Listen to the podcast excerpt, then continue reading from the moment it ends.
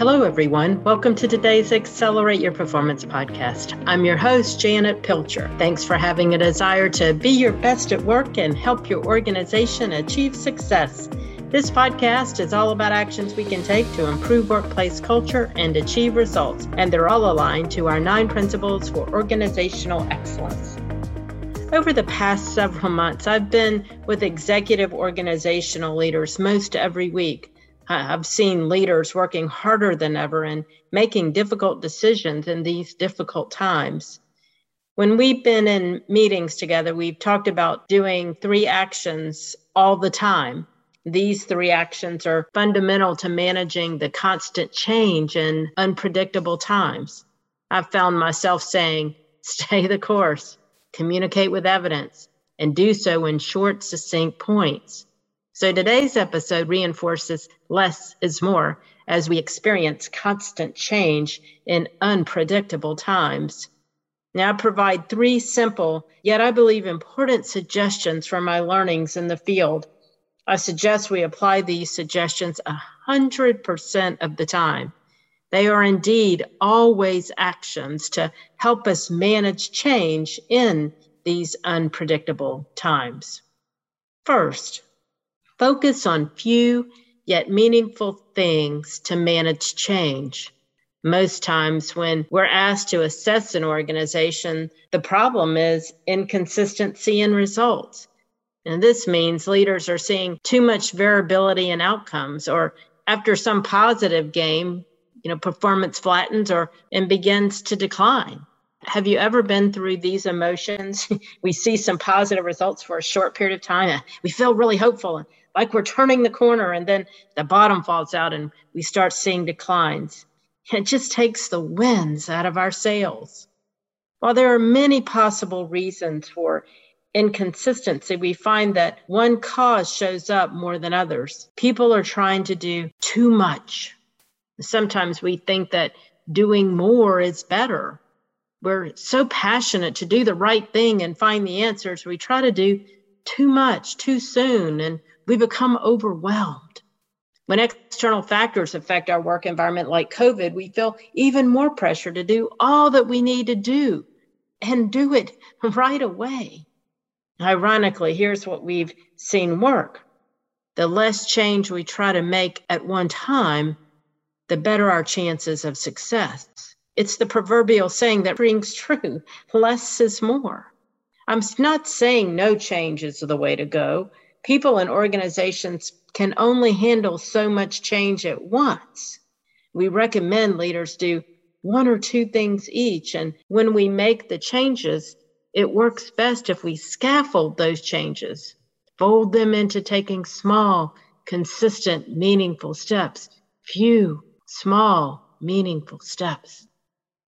When leaders apply too many changes at one time, think about how the employees feel.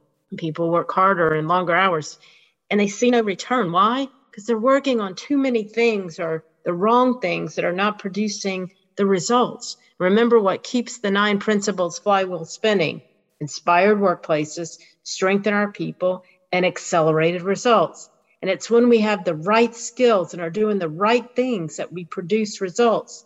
And results spin the flywheel faster and faster. Back to inconsistency in our organizations. Inconsistencies occur when we're doing too many things at once. In time, adding too many new things to current work means a drop in consistency of, of the previous work. That work doesn't go away. The tasks that have fallen off because of the new actions still must be completed. Delays in the new actions occur, meaning the change never becomes fully operational when we feel the urgency to make changes, which is most all of the time, let's choose one or two actions. Work on these actions frequently and stay with it long enough to see the outcomes, and only then decide if another action is needed. To determine if this action is working, apply an improvement process to constantly review evidence, determining what's working and why, what's not working, and why not? And what modifications should we make to get better? I've seen organizations full of good ideas and people love applying solutions. I've found myself asking these questions What problem are you trying to solve? What are the possible causes of the problem? How did you choose what to work on? As you are applying the solution, how do you know if it's working? I loved what President Kelly at the University of West Georgia said the other day with his leaders. I don't want us to fall in love with the solution. I want us to fall in love with the problem. That's what he kept saying. Let's do the deep work of understanding the problem we're trying to address. Do deep work to identify the causes of the problem and focus on one or two things to get positive movement forward. Then constantly track the progress daily, weekly, monthly that feed into quarterly strategy cycles.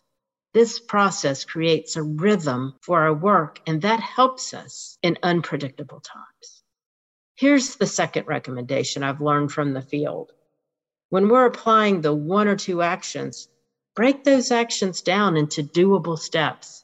Small steps can lead to great results and reduce the anxiety people encounter with a new challenge.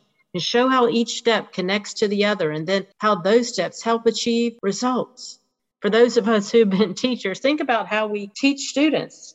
We teach students how to break down complex problems, and we don't move to the next step until the current step is mastered.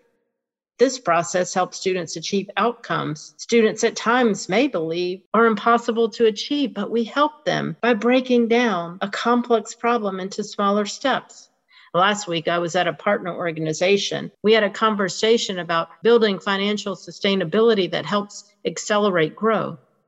We focused on the vision of where the organization needed to go. We then worked on what we could accomplish this year that would address the budget decline while ensuring that smaller actions would align to the overall long term vision and direction. we defined actions, we assigned ownership, and developed 90 day sprints aligned to those few yet mighty actions. The final recommendation I've learned from the field is as we are focused on applying skills to solve problems, to manage constant change, we always connect the mind and heart. As we determine why we're applying specific actions, let's start with asking how this action helps us achieve our overall mission. For those of us in education, this is relatively easy. We do what we do every day to provide students with the best opportunities to be successful in life. When we connect the action to how that action supports this mission, and we help faculty and staff understand how what they do matters to achieve this mission, we stay focused on the right things for all the right reasons. We want students to master learning outcomes to advance their knowledge, skills, and abilities. And for that to occur, we need to retain students, reduce their absences so that they are with us, learning and growing. Most of all, people working in education believe in this mission from the bottom of their heart.